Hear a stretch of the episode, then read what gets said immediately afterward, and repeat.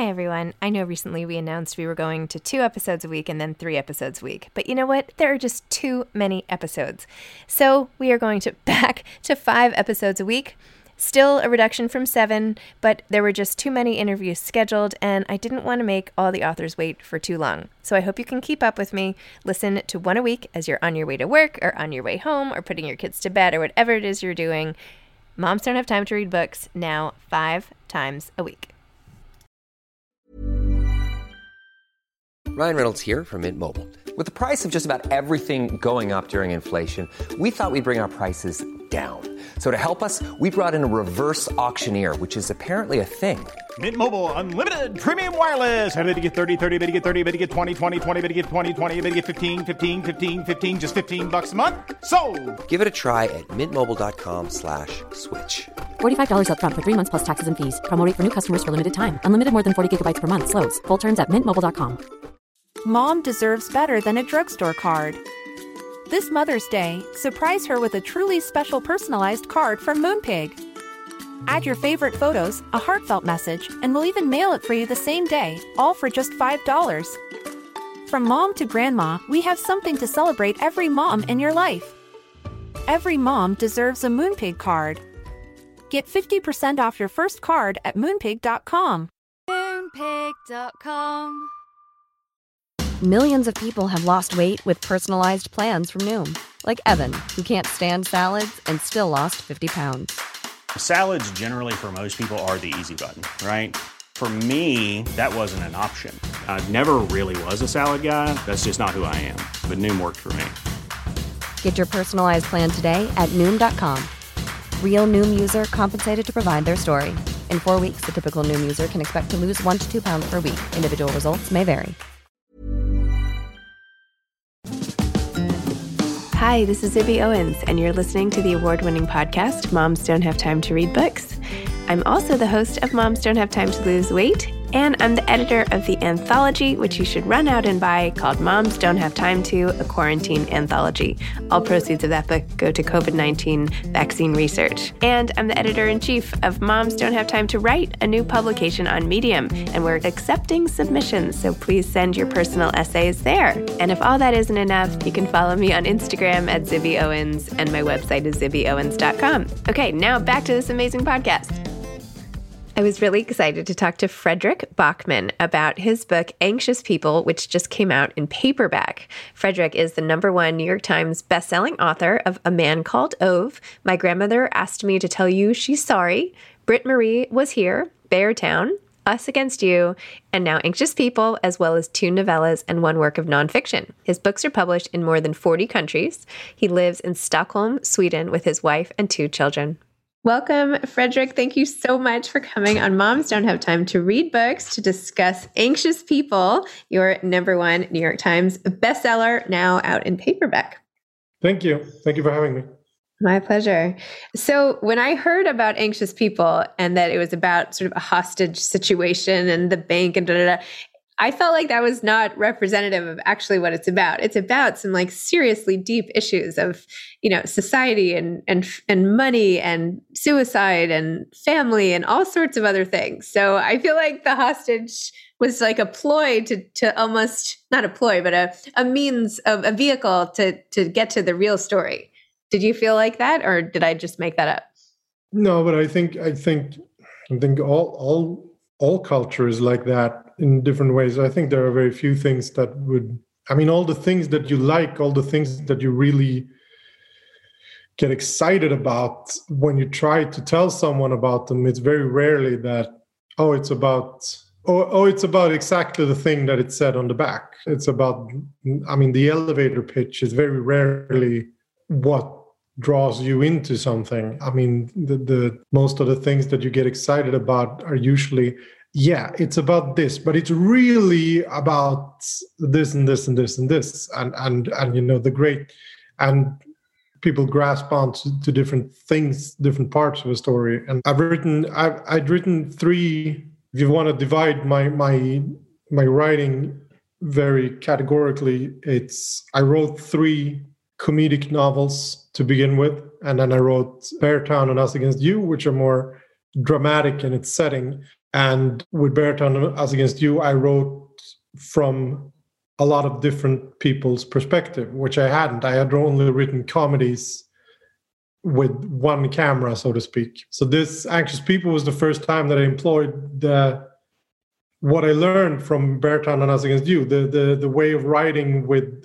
from a lot of different people's perspective. But I employed that in a comedic setting. I hadn't done that before. But as soon as you do that, the story starts taking a lot of different directions. There's a lot of different things going on because it has to be because if, if you're writing about seven people, they can't all be experienced experiencing the same story. There has to be so I think that that's part of where it came from. And then I just tried to hold it all together in the end. But it's also, I mean, part of that is also a trick. Part of that is also because you use smokes and mirrors when you write.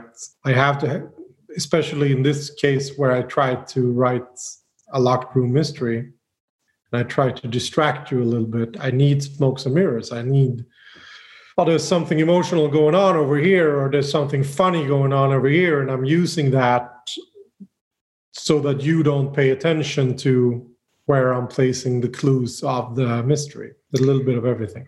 Well, you, you did that very successfully because I was totally surprised as things unfolded throughout the book. and I, I just loved how, I mean, I just did not see any of it coming, particularly. Like it just, anyway, well done. You know, not that you need my my praise. I, I know you've you've had heaps of it, but I just thought it was absolutely brilliant the way it all became clear at the end what was going on the whole time. It was just brilliant. I just thought it was awesome. I also I really loved the way you talk about parenting and the sort of stress that comes along with being a parent. I have four kids of my own, and I'm very well I'm very familiar with that particular brand of stress. And you had one passage towards the beginning that I was just hoping to read about parenting. You wrote, The man looked at him calmly, almost sympathetically, and replied, do you know what the worst thing about being a parent is? That you're always judged by your worst moments. You can do a million things right, but if you do one single thing wrong, you're forever that parent who was checking his phone in the park when your child was hit in the head by a swing. We don't take our eyes off them for days at a time, but then you read just one text message and it's as if all your best moments never happen. No one goes to see a psychologist to talk about all the times they weren't hit in the head by a swing as a child. Parents are defined by their mistakes. So tell me a little bit about that and if this is coming from a personal place or or, or not.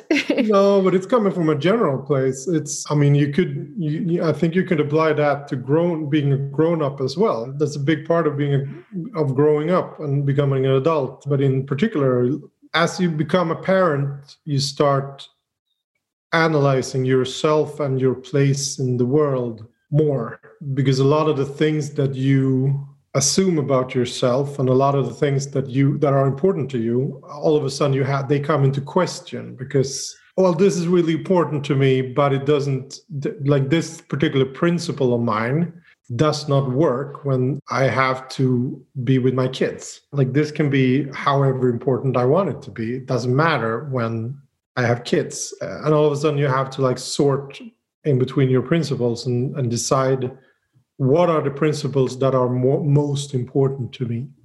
And one of the things that you learn fairly quickly is that that well you, are going to be judged by your mistakes. You're not going to be because you you also learn very quickly that you have this well how was your day? You, you were with your kids. Like how was your day? Well the kids are going to you know if you pick up your kids from school and you ask like how was your day? They very rarely say oh, you know what? For seven hours and 38 minutes, it was awesome, Dad. It was awesome. Like they're gonna start with when, well, you know, this one other kid was mean, or this one kid threw sand, or the teacher was unfair, or you know, that they're gonna go straight to what's bothering them. If you ask for a review of yourself as a parent, they're gonna go straight to like these, these are your flaws and that's that's just a thing that you i think that i wasn't i wasn't as prepared for it. And i wasn't as prepared for the thing that well you get zero credit as a parent. Like, like all of the things that you like it's assumed that you you're, you're supposed to be a great parent. It's assumed.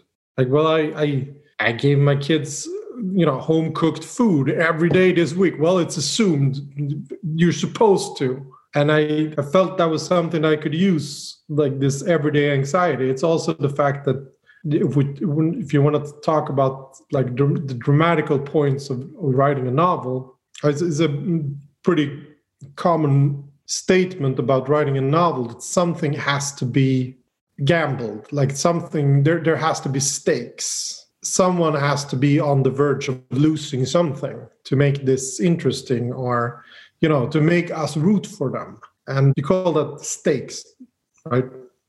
Like, in, yes. yeah, I think that was that was what I could use here to to to make that obvious that as soon as your kids are involved, you know, you're prepared to do a lot of pretty stupid things. A lot as, as, as soon as your kids are involved, you know, your your everything changes. Uh, your whole perspective of like what's what what would I be prepared to do to support myself? Well, that's a whole different question from what would I be prepared to do to support my kids? What length would I go to keep my kids safe? Or, or so I I kind of use those basic emotions of never being good enough and and put that into a dramatical setting where all right this this could be the reason why people got put in this situation to begin with. So interesting and so true. It is the most thankless job you know known to man but yes. But, but it is because your kids always have that they have that perfect argument to whenever you're upset with them then why did you have kids? I, you didn't have to get kids. It's not a law that you have to get. No one forced you to have kids. You had a kid. Now, you know, this is your, I'm your problem now. You figure it out. And that's such a perfect argument, especially if, you know, especially if they can say, well, I'm, I'm your DNA. So if I'm, you know, if I annoy you, that's, that's on you. My kids don't say that to me, but they should. yeah, your kids are a little more manipulative or brighter or you know smarter or something. I don't know. I can't even you know they don't need any more ammunition but but back to the book which is so fantastic. You know, one of the themes is anxiety, mental illness, what you do with your feelings, how you cope with them. There's the therapist character, there's and how she became a therapist and why, and then there's somebody in therapy, and then there's people contemplating suicide and jumping and you know the effects of the trauma of that and all sorts of i mean this is like a it's like different rooms therapy rooms almost you know it could be a, a, comic sort of with the strips of it how many strands there are rather.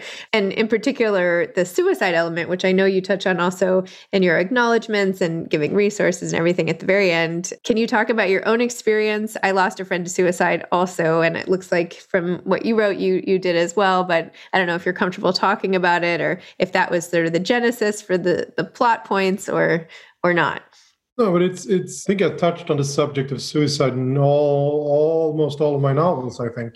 I'm not sure, but I think in almost all of them. No, I, I, I had a friend who ended his life when I was around 20 years old, and and I think I've I've uh, touched on it in different ways all through my career but but as a writer. But i think it's in this particular novel i wanted to write something about it about the fact that with the ripple effects with the fact that it affects people in ways you couldn't imagine if someone ends their life. It's because you never get over it. It's impossible to get past. I mean, it's 20 years ago that, that my friend ended, ended his life, and I'm and I'm not over it. I'm not close to being over it. It doesn't, you know, there's no, you know, time heals all wounds. There, there's no, there's none of that. It doesn't. It doesn't become logical or clear or fair or you, you don't get over it. It, it. You can't get past it. And it affects you in ways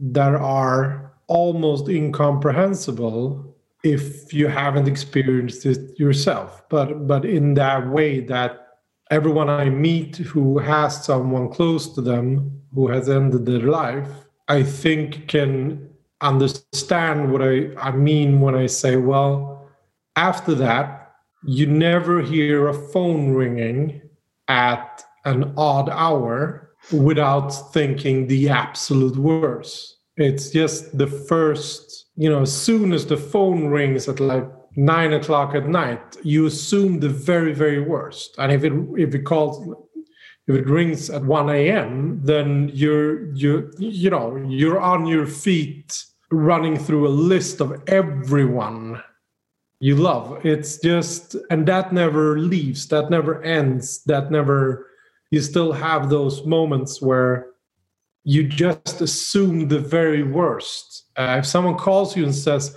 "Oh, I have some bad news," you immediately go to that, you know, the very, very, very worst imaginable place. And of course, you can be that sort of person without having lost someone. But if you have lost someone, you're kind of forced into that personality and it never ends. You're never going to be past it. You're never going to get over it. And that's probably the thing that I wanted to touch on in this particular novel that that there are people here and there are ripple effects, but they, they never something happened to a couple of these people and they could never get past it. They could never get over it. It still holds them back. And I wanted to you know touch on that and the anxiety part. And then and then there's a comedy, which is, you know, if you if, if this is the way you'd pitch it, people would not assume, oh, this sounds fun. But it's that's how I use comedy. I use comedy to be able to talk about the very serious matters because without the comedic settings it would just be it would almost be unbearable i think you know i i use the comedic setting to to put us in in in in a place where where we can have this discussion without it ending us i feel like they call that gallows humor right how in the yeah. depths of despair you have to joke sometimes it's the only way to get through and it's almost like this, that's this on a broader on a broader application of it, if you will. No, it's a defense mechanism more than anything. To me, it is. Yeah. Yes, for sure. And what about what about writing for you itself? Has that helped you sort of through some of these? I know you said you can't get over it, which sounds sort of you know, depressing and discouraging for people who are trying to get through anything because all you can really do is go one day at a time, right? It's just today until tomorrow in this endless stream of days. So, you know, does writing help you sort of cope with all of that yourself? There's never been a faster or easier way to start your weight loss journey than with PlushCare PlushCare accepts most insurance plans and gives you online access to board-certified physicians who can prescribe FDA-approved weight loss medications like Wegovy and Zepbound for those who qualify. Take charge of your health and speak with a board-certified physician about a weight loss plan that's right for you. Get started today at plushcare.com slash weight loss. That's plushcare.com slash weight loss. plushcare.com slash weight loss. I'm Sandra, and I'm just the professional your small business was looking for. But you didn't hire me because you didn't use LinkedIn jobs. LinkedIn has professionals you can't find anywhere else, including those who aren't actively looking for a new job, but might be open to the perfect role, like me. In a given month, over 70% of LinkedIn users don't visit other leading job sites. So if you're not looking on LinkedIn, you'll miss out on great candidates like Sandra. Start hiring professionals like a professional. Post your free job on linkedin.com slash people today. Mom deserves better than a drugstore card. This Mother's Day, surprise her with a truly special personalized card from Moonpig. Add your favorite photos, a heartfelt message, and we'll even mail it for you the same day, all for just $5. From mom to grandma, we have something to celebrate every mom in your life. Every mom deserves a Moonpig card. Get 50% off your first card at moonpig.com. Moonpig.com. No, but I think you get through it. You just don't get past it. That's right. It gets easier. You you you you know, you develop coping mechanisms.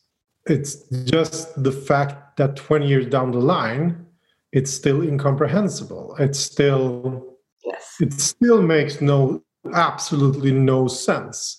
And you still, you know, no no matter how much time passes, the whole I mean that sounds so stupid and so I mean it sounds almost shallow, I guess, that that when it happens to someone, someone is going through that experience, someone close to them ended their life.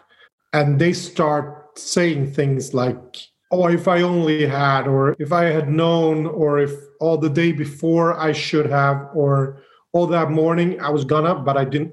And as soon as people start that, the only thing that you can tell them is you can't do that. You you can you cannot go down that road. And I'm only saying that because that road never ends. In 20 years, you'll be asking yourself the exact same questions, and nothing will have changed. So there's no there's no coming to terms with it. There's no answers down the line. And that might be a strange subject to bring into something that I wrote as a comedy, but it's the only setting where I could include it. It's the only setting where I, I'd say, well, I, I can touch on this in a comedic setting because it's bearable there. But I have a very, very hard time touching on that subject in a dramatic setting because it just gets too too heavy. It's just unbearable. Yes. But I also wanted, you know, for for the purpose of the novel, I wanted to touch on the fact that it, it has ripple effects. Like people people affect each other in ways you're not aware of and in ways that you're not expecting. And in a comedic setting, I I find that helpful because it's it's incredibly annoying to people. it's incredibly annoying to people that you're affected by others.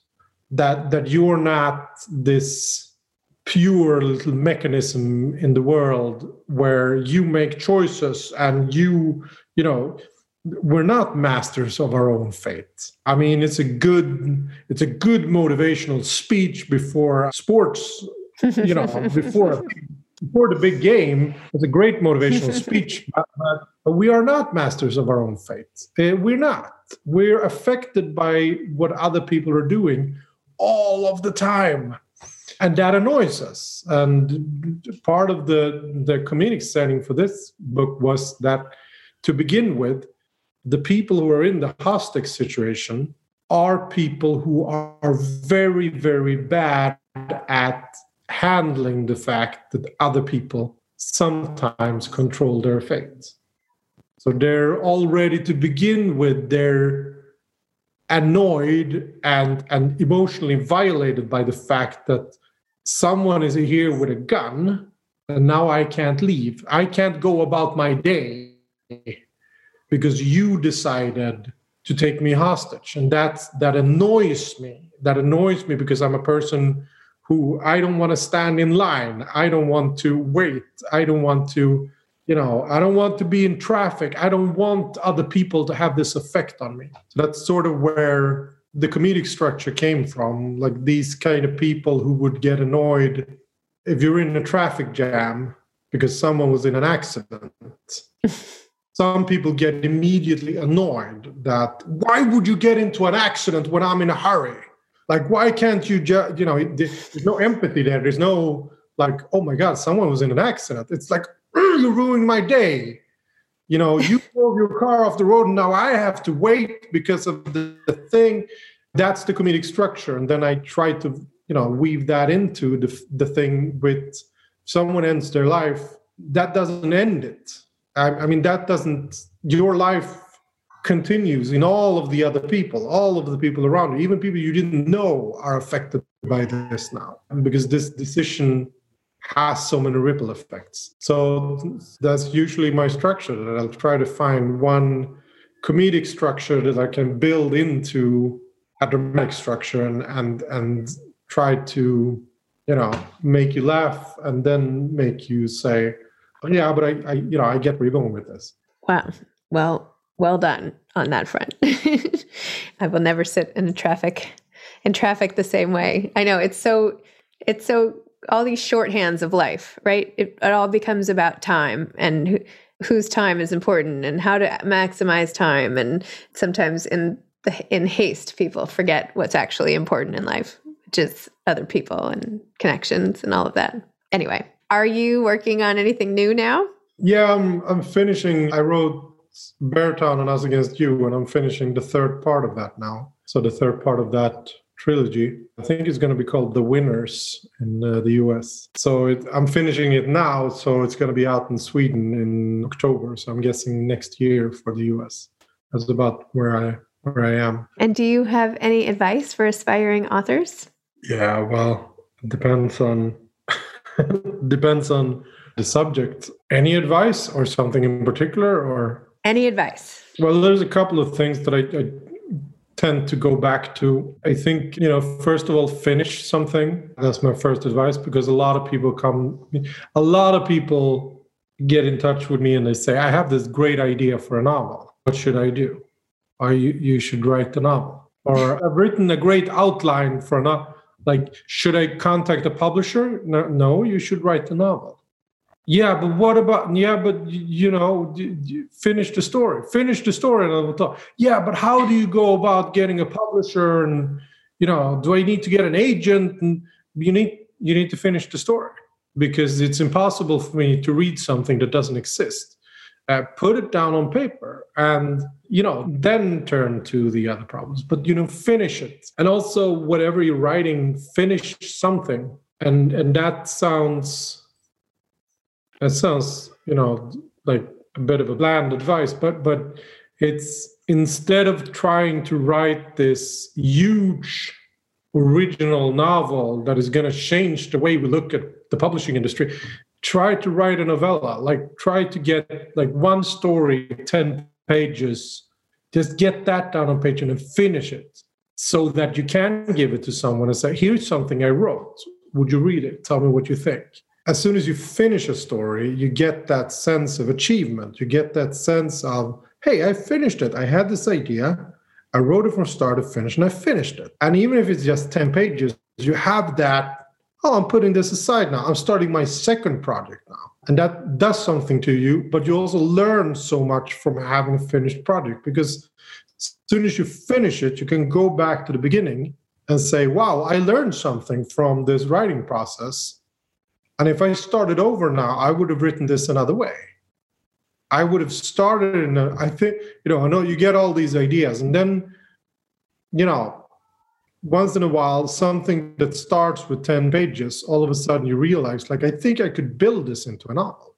But a lot of the, I mean, I think a lot of really, really good novels has a basic idea that you could write down in 10 pages. And then all of the rest of it is that's the world expanding. So um, try to have an idea that's possible to finish. Like try to get your ideas simple as possible. So that's one thing. Another thing is don't I'm not going to give this advice and say this is how you should do it. I can only say that for me it helped a lot when I realized that I wasn't original, that I wasn't special uh, that was the turning point in my career. And that sounds really stupid, but it really was because when I figured out, because up to a certain point in your life, you want to be original, you want to be special. You have this, you have this, you want to be Harry Potter up to a certain age. You're dreaming about the fact that one day I'm gonna get a letter and it, it's gonna say I'm chosen and everything is gonna be everything up to that point is going to be oh this this is where my adventure begins because I'm a genius and no one knew. It's, you know, you might be a genius. You might be, but but most of us aren't. And when I figured out in my late 20s that I'm not really special, I'm not really original, I'm probably not going to write I'm probably never going to write a novel where everyone says like wow, this really, this is such an original setting or such an original story. It's such a, most of the things that I do are fairly conventional. They're, they're conventional in the way I build them. There, there's a very classical, dramatical curve to everything I do. But you can fill it with something. You can fill it with something that's uninteresting, or you can fill it with emotions and something that makes people care. Most of the great songs that I like, they're three or four chords. But you can play three or four chords. You can play them great if you put everything into it. But not everything has to be complicated. Not everything has to be original or like mind blowing. And when I figured that out was when I figured out the things that I like, a lot of other people like too. Like it's very rare for me to, wow, I saw this TV show and I loved it. And then I go on like IMDb and oh, it's got 3.7. That very rarely happens. Most of the things that I like, I go on I go on the internet and say, oh, it's it's it's got an 8.2. Because guess what? Six million other people loved it too. It's most of the books that I love. I go online and say, yeah, you love it because it's a classic. Or you love it. you, know, you know what? It's the number one bestseller all over the world because everyone else loves it too. I have the same kind of taste as a lot of other people do. And when I figured that out, that well, it's very rare for me to say like, oh, I love this obscure thing that no one no one has ever heard of. When I figured that out, it was well, that's good because that means I can trust my instincts. That means when I write, I never have to think I think this is what people want. I think this is what the audience crave. I don't have to think that. The only thing I thing I have to do is think, do I like this? Is this the emotional starting point that I want to be from? And and is this doing something to me? And that was the whole turning point in my career when I figured that out, that I can trust my instincts because if I like this, there's probably going to be other people who likes it too. That's so funny you say that because I feel like I feel the same way. I was tell I was talking to a girlfriend of mine this morning about this about your book and how great it is, and then I was like, but you know, it's not like I'm discovering something like it's the number one bestseller. Like I feel like ridiculous that I'm like I I loved this book. You know, like my taste matters, but it's true. I feel like sometimes I even feel with emotions too. And I don't mean to ramble, but you know, if I have an emotion, like if I'm really sad about something or I'm really nervous or worried in a given moment, that just means that there are so many other people out there having the same feeling that I'm having. So if I write it down, I know that if I express it, somebody else is feeling it and they'll feel better because they'll know that I felt it. So anyway, I don't write fiction, but I feel the same way about sort of that emotional authenticity in a yeah, way. but that's the starting point. And then, you know, I can say that and sound clever. I don't live by it. It's not, I mean, my wife has to tell me on a daily basis when I get annoyed with someone, and not on a daily basis because she doesn't have the energy to tell me on a daily basis. Most of the time, she just ignores me. But once in a while, she'll turn to me and she'll say, "You know what? Maybe they were going through some stuff. You know, you know what, Fredrik? Maybe you're not the only one having a bad day here. You know, maybe they're maybe they're having a bit of a day too. Yep. So you know, maybe cut them some slack. Yes. You know, maybe that job isn't all that fun, Fredrik So maybe maybe you take a breath because you you make stuff up for a living. So maybe you know, maybe have some patience for someone who is actually doing a job. We have that discussion a lot. And it's easy to say, but it's it's it's hard to live by. But that comes back to the fact that in the novel Anxious People, that was that's the thing I keep returning to that it's so incredibly annoying that other people affect you so much that you're dependent on other people especially that you're dependent on strangers. Like strangers can make or break your day. That's an incredibly annoying fact It's true. It's so true. Well, Fredrik, thank you. This has been so interesting. And I was so excited to talk to you. I loved your book. I'm a huge fan. I love the way you just think about the world. It's really awesome. So thank you for chatting with me today. I hope your back feels better. Um, and, uh, that's why I'm starting to move around. Okay. well, you made it this far. but I, well, thank you. you got a little bit of what what you were hoping for. And i definitely did. I just wanted to get to know you better. And and i i mean i hope that you feel that you shared enough that this is the real you. Yeah, I so. uh, no but thank you for having me. My pleasure. Have a good day. You too. Bye-bye. Right. bye-bye. Bye. Thanks for listening to this episode of moms don't have time to read books don't forget to follow me on Instagram at Zibby Owens and at Moms Don't Have Time to Read Books. Also, sign up for my newsletter at zibbyowens.com and sign up for my virtual book club and meet lots of authors on Zoom every other week. Thanks so much to Steve and Ryan at Texture Sound for the sound editing. And thank you to Morning Moon Productions for providing this fantastic intro and outro music.